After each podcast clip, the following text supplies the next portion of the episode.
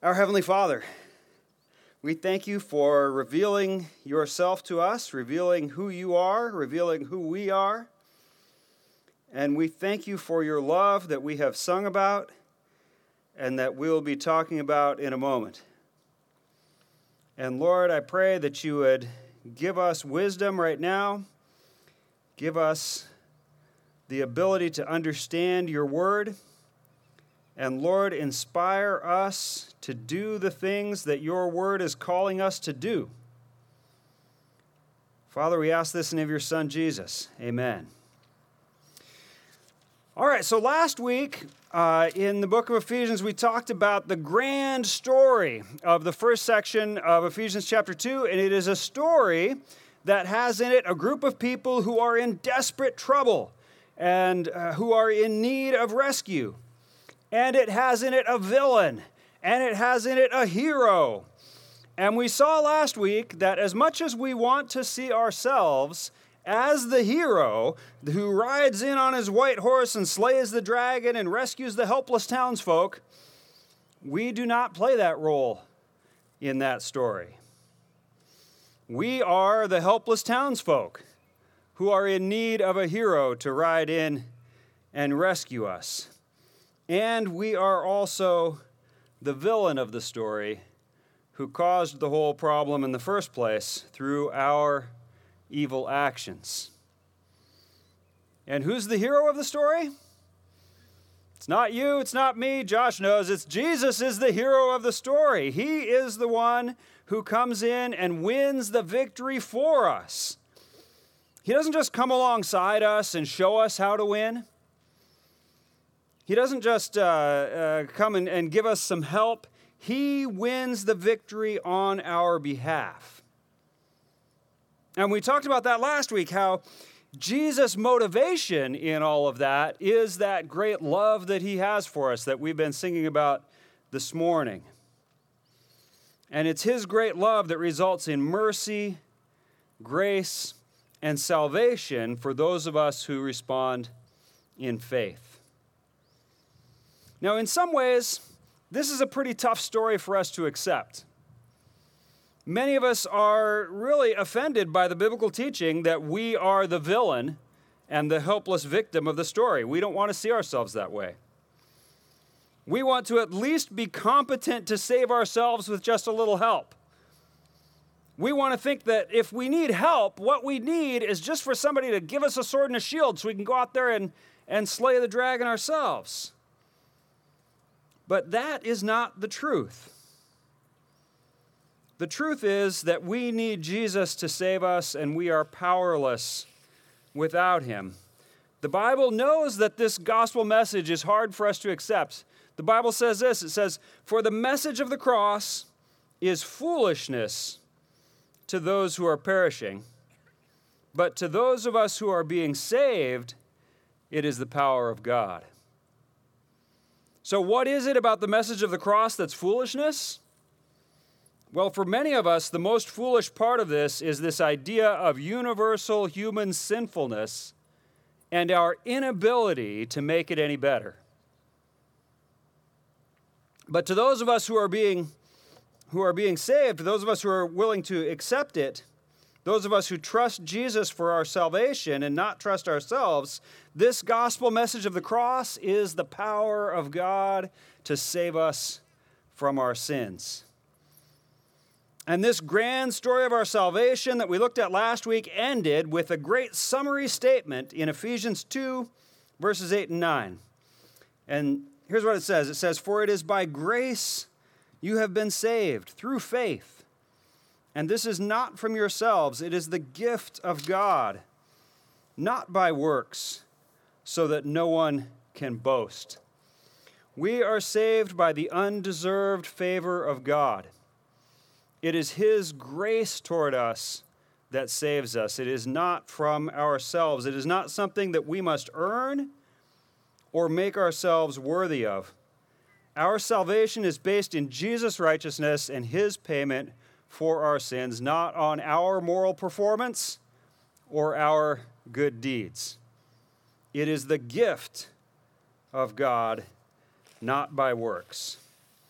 So Jesus is the hero who has rushed in to save our unworthy hides from the ultimate consequences of our many sins. But the story does not end there.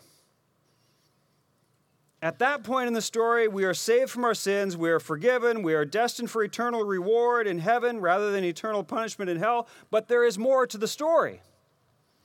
And that more to the story comes in the very next verse, Ephesians 2, uh, chapter 2, verse 10, where it says, For we are God's handiwork, created in Christ Jesus to do good works, which God has prepared in advance for us to do. We are God's handiwork, created in Christ Jesus. In other words, we were handmade by God. And as Christians, there's, it, it's a kind of, we were made twice in a sense, right? God creates everyone. As, he, uh, as the Bible says, He knits us together in our mother's wombs. But for Christians, we are also recreated in Christ. We are reborn, remade. The old is gone, the new has come. We're given a new life in Christ. But that new life has a purpose. One of the examples that we used last week of uh, our being saved was uh, that of the Allied soldiers who were on the beaches of Dunkirk, who needed to be saved from the German Blitzkrieg that was coming down and, and ready to uh, attack them, but they, had, they needed to be taken to safety across the English Channel. But was that the end of their story? Did they, after they arrived in England, did they just say, okay, wow, I'm glad I'm out of that war. Let's uh, retire from the military, go back to our life in the countryside of England? No. They were rescued for a purpose so that they could continue to fight the Germans. And a few years later, many of those same soldiers came back to France. A couple hundred miles further down the beach, on the beaches of Normandy on D Day, they came back and continued the fight. And the Bible is telling us right here in verse 10 that we were also rescued for a purpose. We were saved to do good works which God prepared in advance for us to do. God had in mind already the things that He wanted you to be doing. And He saved you so that you could do them. You were not saved so that you can sit on the sidelines and watch the game being played. You were not saved so that you can have a comfortable life now and go to heaven when you die. You were not saved so that you can punch your ticket for heaven and then live the rest of your life however you want. You were saved for a purpose. You were saved to do good works which God prepared in advance for you to do. And the good works that God has planned for you to do are on a big scale. You were not the hero of the story of your own salvation, but God does want you to play a heroic role. God has heroic work planned for you to do. So we're going to do one of those affirmation things where, where you read, uh, you repeat after me. So if you believe this is true, I want you to repeat after me this statement. I was saved to do heroic good works. which God prepared in advance for me to do.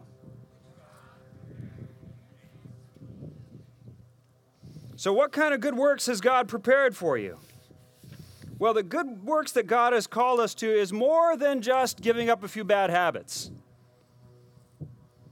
Right? Of course, we should seek to sin less often, and we should seek to get rid of our, our, our, bad habits. That's definitely true. But that is not the extent of the life change and the good things that God has called us to. One category of, of, of, of good things that God wants us to do uh, is to work on our personal relationship with God. We should be spending time in prayer. We should be reading our Bibles. We should be attending church services. We should be listening to podcasts or reading good books that help us get to know God more and help us relate to Him better and understand Him and know Him more intimately. In other words, we should be doing lots of religious practices. Right? But as important as that is, it is not the main thing that God is calling you to as a Christian. Doing religious practices like prayer and Bible reading and church services and all that is not the main thing that God is calling you to do as a Christian. For some people, this is where their faith makes a visible difference in their lives. That is, the main thing that distinguishes some Christians from the rest of the non Christian people around them is that it's that they go to church on Sunday. They have a Bible and they sometimes read it. They, they, they do these religious things. Maybe they give a little bit of money to their church. And if you're really into religious practices, you might even occasionally fast. Right? You might go without food for the sake of religious devotion. But for, for most of us, that's a, a bit of a, uh, an extreme thing. We don't do that very often if we do it at all. Um, it's a really serious Christian who has a habit of regular fasting. But we're going to look at a section of the Bible now that explains what God thinks about these kinds of religious practices and, uh, uh, and people who think that this is what God wants from me. What God wants from me is to do these religious practices. So open your Bibles over to Isaiah chapter 58. This is uh, the book of Isaiah is a, a prophecy that is a, it's a message from God where God spoke to Isaiah and told him, "This is what I want you to tell people." And here's the message that Isaiah brings to them. Isaiah chapter 58 starting with verse 1, he says, Shout it aloud, do not hold back. Raise your voice like a trumpet, and declare to my people their rebellion, and to the descendants of Jacob their sins. So here it is God is telling Isaiah, time to lay it out to the people and tell them what it is that they're doing that is angering me. Verse 2 For day after day they seek me out, they seem eager to know my ways as if they were a nation that does what is right and has not forsaken the commands of God. They ask me for just decisions and seem eager for God to come near them. So far, what they're doing, I don't, you know, it doesn't sound so bad, right? day after day, they're seeking after God. They're doing all these religious things. They're, they're, they're asking God for guidance in their lives. But somehow what they are doing is not right, and they have forsaken the commands of God, despite all of their daily religious seeking after God. Verse 3 Why have we fasted, they say, and you have not seen it? Why have we humbled ourselves, and you have not noticed? You see, these people have noticed that God is not blessing them the way that they expected. They are practicing their religion, they are seeking God, they're even fasting. They feel like they are humbling themselves before God, but God isn't holding up his side of the bargain. And in this next section, God explains what's going on here. He says, Yet, on the day of your fasting, you do as you please and exploit all of your workers. Your fasting ends in quarreling and strife and in striking each other with wicked fists. You cannot fast as you do today and expect your voice to be heard on high. See, God is saying, you, How can you expect me to be impressed with your religious practices when the very day of your fasting is also a day of exploitation and violence? Verse 5 is, is this the kind of fast I have chosen? Only a day for people to humble themselves? Is it only for bowing one's head like a reed and for lying in sackcloth and ashes? Is that what you call a fast, a day acceptable to the Lord? It actually sounds like some pretty hardcore religious stuff that these guys are doing. They're mourning over their sins. They're, they're humbling themselves. They're wearing clothing of mourning, the sackcloth. They're throwing ashes on their heads. They're fasting. But God is not impressed. He says, Do you really think that this is what I want? A big religious show that doesn't actually change the way that you live? Now, in today's churches, this is kind of a foreign thing to us. We don't usually wear sackcloth and throw ashes on our heads and, and that kind of thing. But maybe we sing songs asking for forgiveness for our sinful hearts and declaring our devotion to God. And God is often not impressed by our worship and our religious acts. Why? Because these kinds of religious practices that are not accompanied by appropriate behavior are not what He wants. Verse 6, he explains what he does want. Is not this the kind of fasting that I have chosen? To loose the chains of injustice, to untie the cords of the yoke, to set the oppressed free, and break every yoke? Is it not to share your food with the hungry?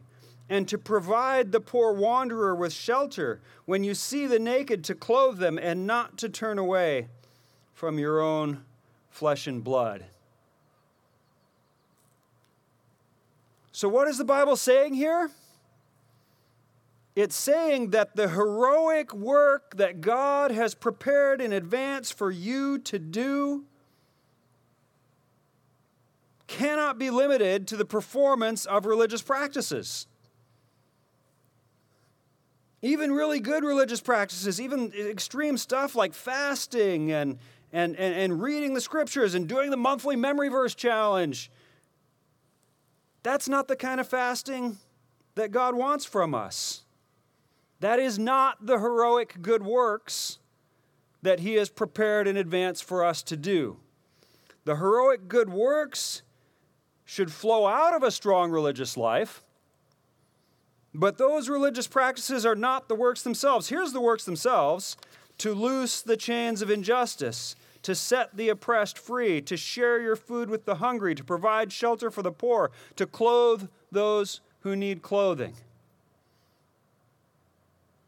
Now, I know that because of our current political debates, some of us on the political right are triggered by the word justice these days.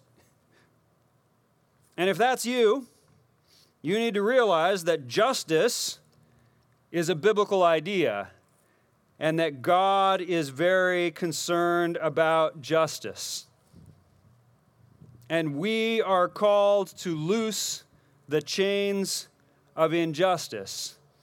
And yes, that includes injustice that is based in racism.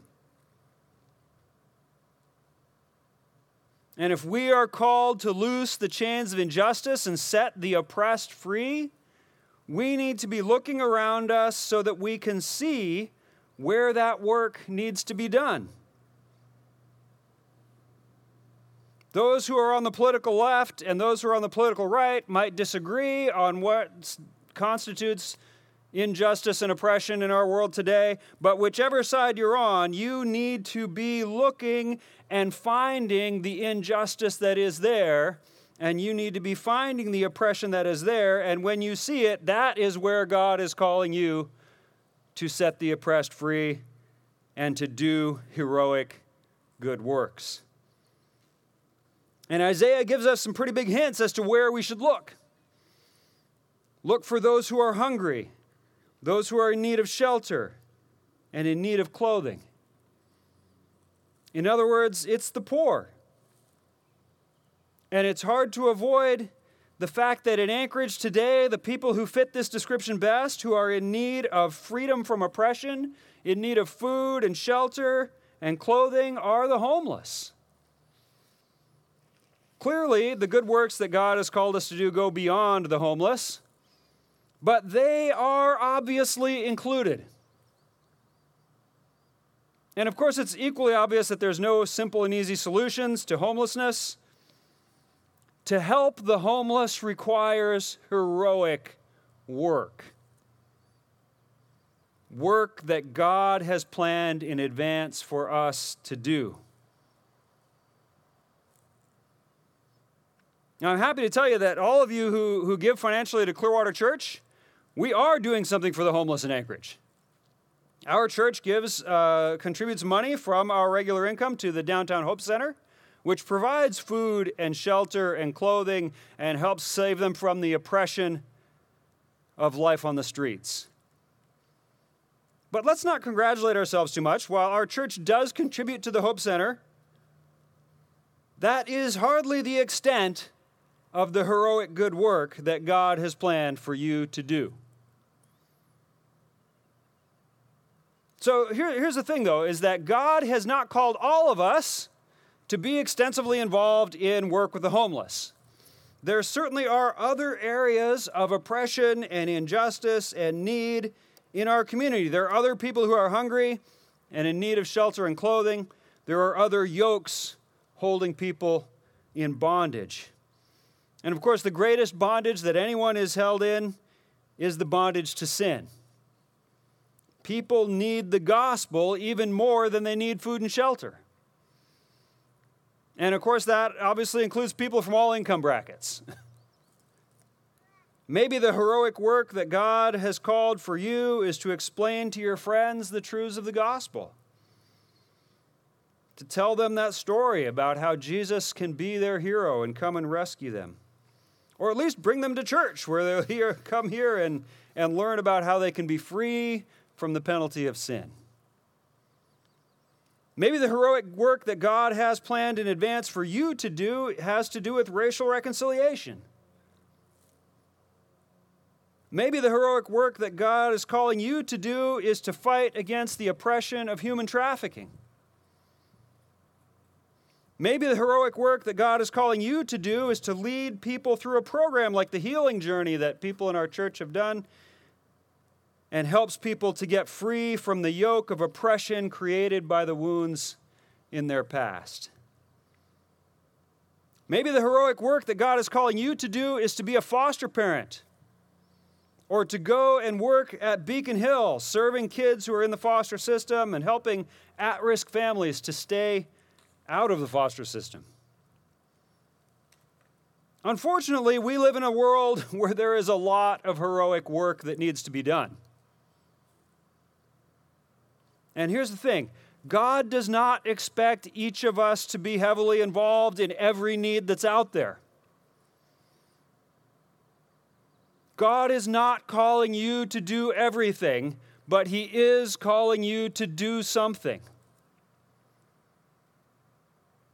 He calls different people to be more involved in meeting particular needs and in doing specific kinds of heroic work, but don't let that be a cop out for you. God has not called you to do everything, but He has saved you for the purpose of doing good works that He has planned in advance for you to do. And the works that He has planned for you to do are not small things, they are heroic works. So, what are you doing now? Are you making a heroic effort to do good in our world? Are you actively looking around and paying attention for injustice and oppression and for ways that you can do something about it? Are you seeking God's calling on your life and the things that God is calling you to be a part of? Well, what if you don't know what, what good work God has called for you specifically to, to be involved in? Well, then educate yourself. Find out about the needs in our community and the organizations that are working to meet those needs. Then volunteer with a couple of different organizations. See where your heart is moved by the needs that you see around you and the way that you can help. And if you volunteer a couple times and decide, you know, I don't think this is the place where God is calling me, well, then you don't give up after that. Then you go find another place to investigate and find out where the spot is. And let me give you some specific suggestions here. I don't want to leave this general and just say go out and do, do something. I'm going to tell you about six different things here that you can do to do the work that God is calling you to do. I already mentioned that our church contributes to the Downtown Hope Center. We also have a number of people who volunteer down there. You too can volunteer down at the Hope Center uh, which serves our uh, homeless population. They need volunteers to help with meal prep and with serving meals. Six days a week, they're down there serving meals. You can be down there helping with that. They need volunteers to help in the shower house and in the clothing room. They have a way for people that don't have a home to come in and get, get cleaned up and get their laundry done and, and those kinds of things. They need volunteers to work in there. They have a shopping list on their website of items that they need for their food service and for their shower house, and you can just get that shopping list, go down to Costco, buy some stuff, and take it down there. And I'm sure there's many other things you could do with the Hope Center. Another possibility Set Free Church. Set Free Church is a church plant. The pastor of it is sitting right over there. Joshua Seeley, wave your hand. Josh uh, runs that church on Saturday nights at our building over in Spenard. And, uh, and, and that church is seeking to help people who are in the recovery community or need to be recovering. Um, so they're helping people who have addictions and different uh, problems and things like that. They're, they're still just getting rolling with that church. They have a lot of need for volunteers because they haven't built up their own congregation yet.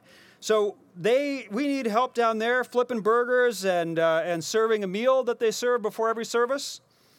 Uh, we could use people who can play an instrument with the band. They have a church service every Saturday night. If you can play the guitar, or Josh even said if you play the clarinet, you can come down there and help out. They need a sound tech, somebody to run the soundboard there for those services.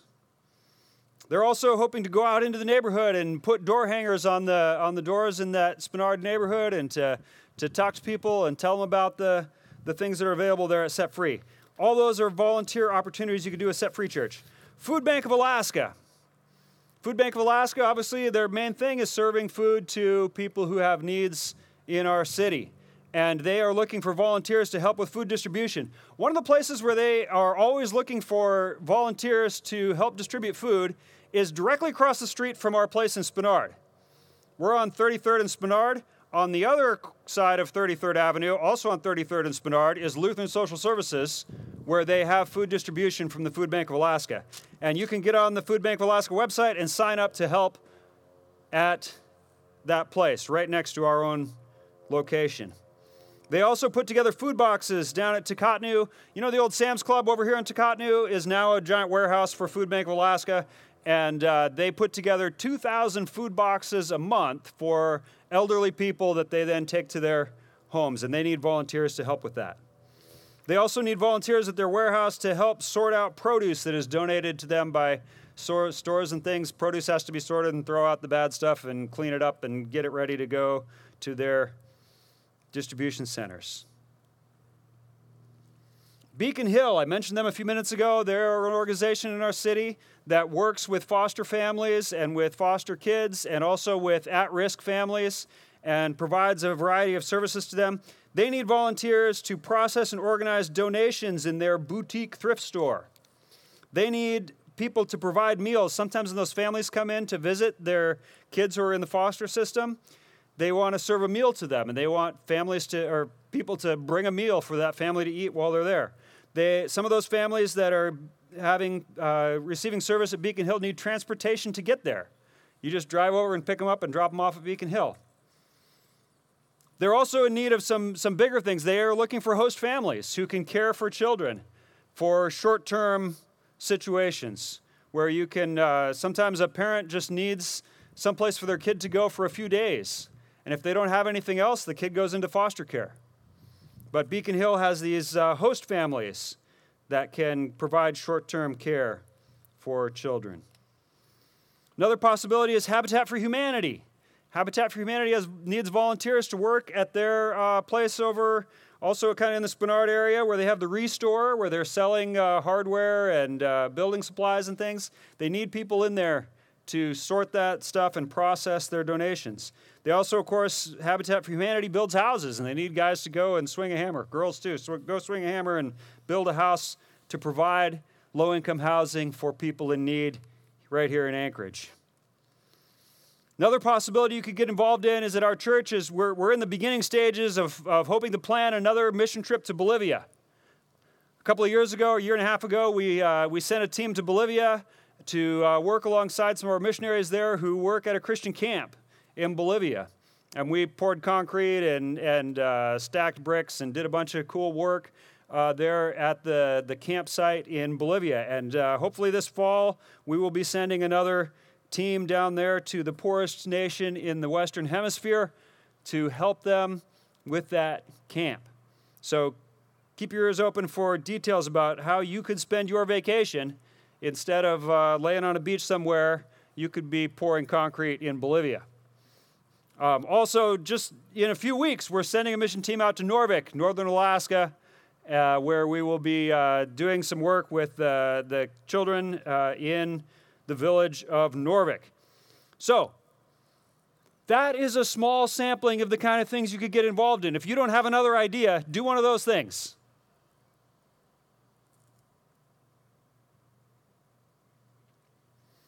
God has not saved you so that your new life can only be different from your old life, in that now you include a few religious practices in your week. God has saved you so that you can do heroic good work. Be proactive. Find good work that you can do. Get off the couch and get busy doing the work of God. And I'm going to give Jesus the final word on this. Here's what Jesus said to us He said, Do not store up for yourselves treasures on earth, where moths and vermin destroy, and where thieves break in and steal, but store up for yourselves treasures in heaven, where moths and vermin do not destroy, and where thieves do not break in and steal. For where your treasure is, there your heart will be also. Let's pray. Our Heavenly Father, it is through your great love and grace and mercy that you have saved us, though we are undeserving. And Lord, we thank you for saving us. And now that we have been saved, Lord, we know that we are called to do the great works that you have prepared for us, to break the chains of injustice, to break the yoke of oppression.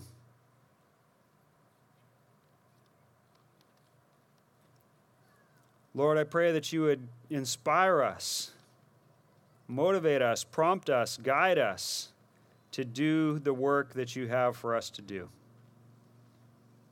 I ask this, Lord, in the name of your Son, Jesus. Amen.